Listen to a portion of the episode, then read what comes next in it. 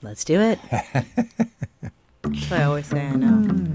It's like the brand. Hello, everyone. I'm Kimberly Adams. Welcome back to Make Me Smart, where we make today make sense. I'm Kai Ryssdal, Thursday, 5 October. Good to have you along. Yes, and today we're going to be listening back to some audio from some of the big news stories of the week. We've got a few of them lined up already, and don't forget, you can send in yours as well. Let's get to the first one. All we're asking for is for what we are, what what is the basic necessities of our hospital. Care for us, care for our patient, not outsourcing our jobs to other companies or other agencies. Actually invest in the community, invest in the staff that we have now currently. That's why we're here in full and drive, showing that we care more about it than the company. You know, it strikes me that could be played for so many different moments. I, I literally was saying, could be the UAW. Uh, you know, could be, could have been the writers um, that Yep, would be yep, yep, outsourced to yep, AI. Um, but in this case, it was Reginald Villanueva who works in inpatient medical transport. He was speaking with Fox 5 San Diego from the Kaiser Permanente strikes. Um, this is the biggest healthcare strike ever, right? Um, Mm-hmm. Yeah. It's uh, the workers are in their 75,000 people. Uh, the workers are in the second day of their three day strike today. Hospitals and emergency rooms are open, but some non emergency functions, um, like certain surgeries and, and some apparently chemotherapy treatments, have been rescheduled. Um, and yeah, I mean, it's been a tough time to be a healthcare worker in this country over the last five years, for sure. Yeah, it totally has. And, um, you know, so the, the hospitals are filling in with more expensive backup crews, right? People that they're importing from other cities.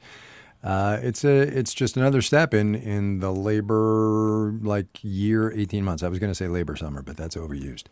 Um, Yeah. It's been like a year 18 months that labor's been really on the rise, and and it's coming to coming to a head this summer. Anyway, You know, it's interesting because for so long, the sort of burgeoning renaissance, I guess I should say, of the labor um, movement had been like very small scale, like in individual offices and Right. in smaller groups. You were seeing a lot of organizing of, you know, I'm remembering some of the um, Microsoft uh, subsidiaries or Activision subsidiaries, like in the gaming industry, where like these individual shops were starting to organize, but now like these much bigger unions are making really sweeping demands to change the dynamic.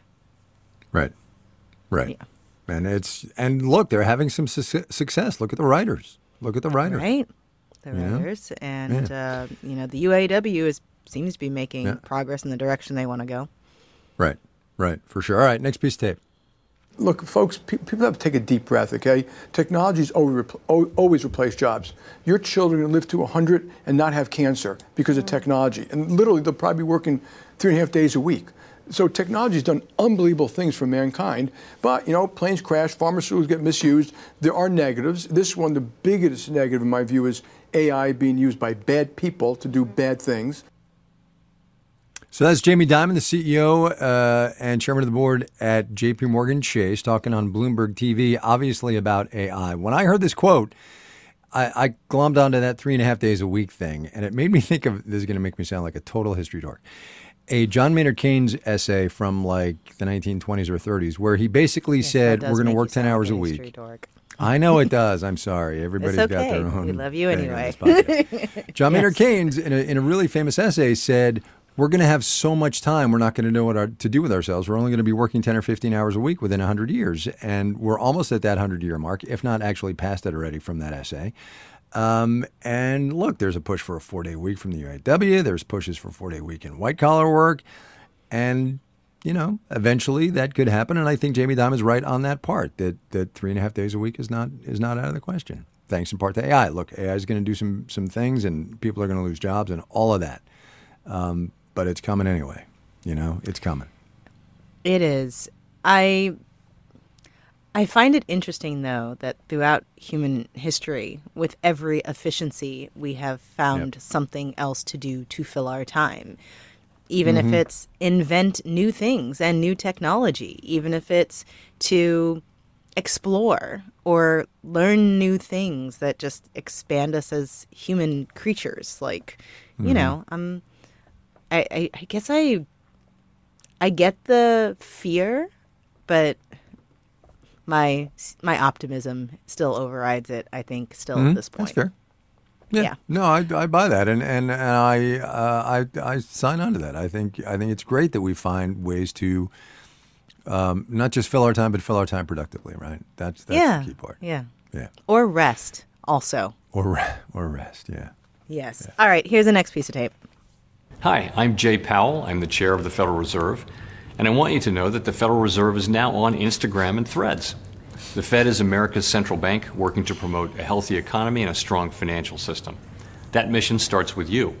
October is National Economic Education Month, and throughout the month and beyond, we'll be posting here with information, links to events, and other resources about how Fed decisions affect you, your family, and your community.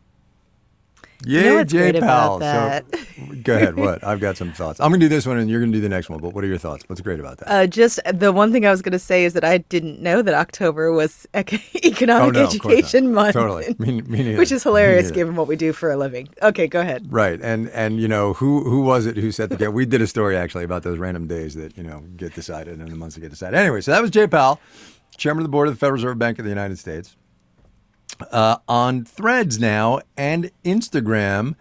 And the funny part, you couldn't see it on the on audio, but so it's Powell standing in a conference room, no tie, a little disheveled, hair's messed up, looks nothing like nothing more than just some grandfather who's like kids are shooting a camera at him and saying, "Grandpa, talk into the phone." It, it was really funny. It was really really funny.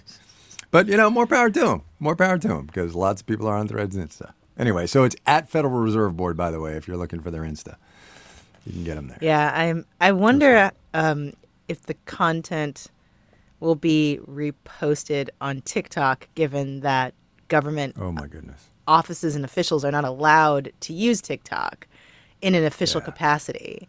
But that's where the audience that they actually want is. Right. Totally. Yeah. Totally. The younger kids. Anyway. Uh, all right. Last one. Here we go. Everyone, welcome to Mother's Mind.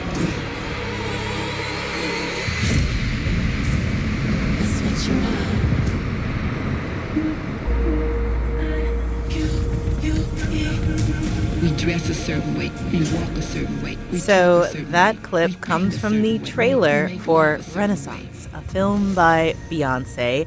Um, so interesting, and I'm excited to see this because I did not get to go to the concert, much to my chagrin. But Wait, seriously? yeah, you didn't get to go? I, I had another very expensive outlay this summer, and and hard Oh, that's choices had to be made. hard choices fair. had to be That's made, and um, I may regret it for the rest of my life, but such is life.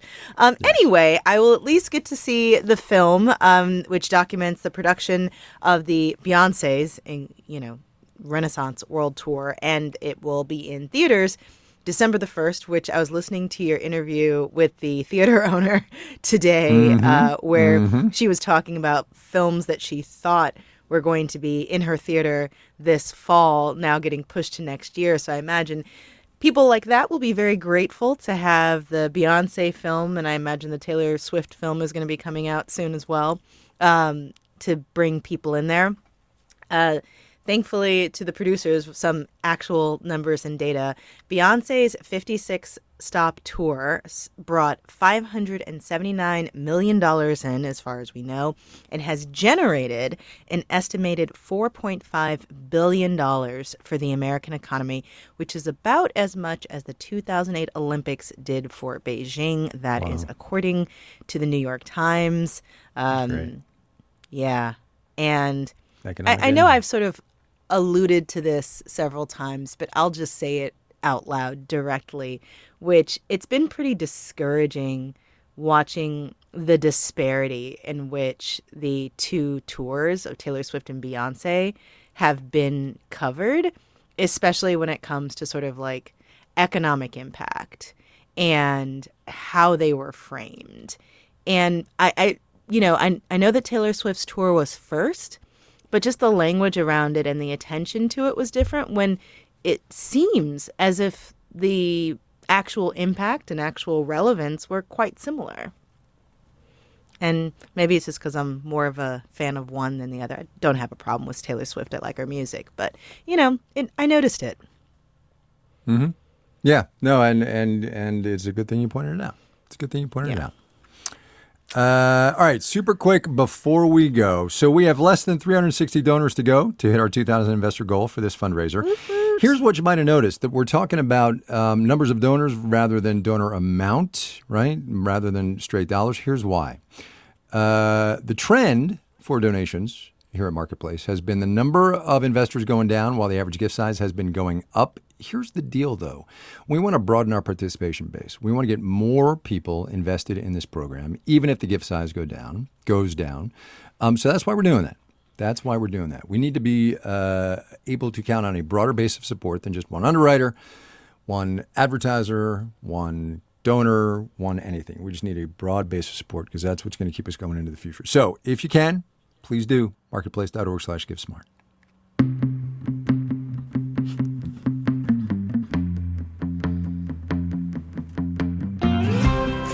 Today's episode of Make Me Smart was produced by Courtney Bergsieker with assistance from H. Conley, audio engineering by Charlton Thorpe. Ellen Rolfes writes our newsletter. Our interns, Neela Farsha Bandy.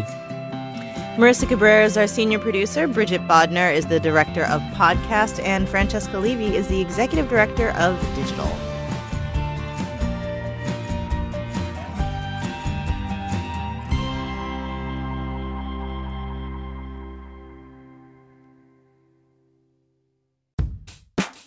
We all want to be our best selves, but it can be an expensive journey. From experimenting with alternative medicine I was working with a natural holistic nutritionist and never really thought about the cost. to splurging on fast fashion. I'm spending like all my tips. I was definitely spending like $200 a week. I'm Reema Khrais, host of Marketplace's This Is Uncomfortable. This season, we explore the cost of self care and the real motivations behind our spending choices. Listen to This Is Uncomfortable wherever you get your podcasts.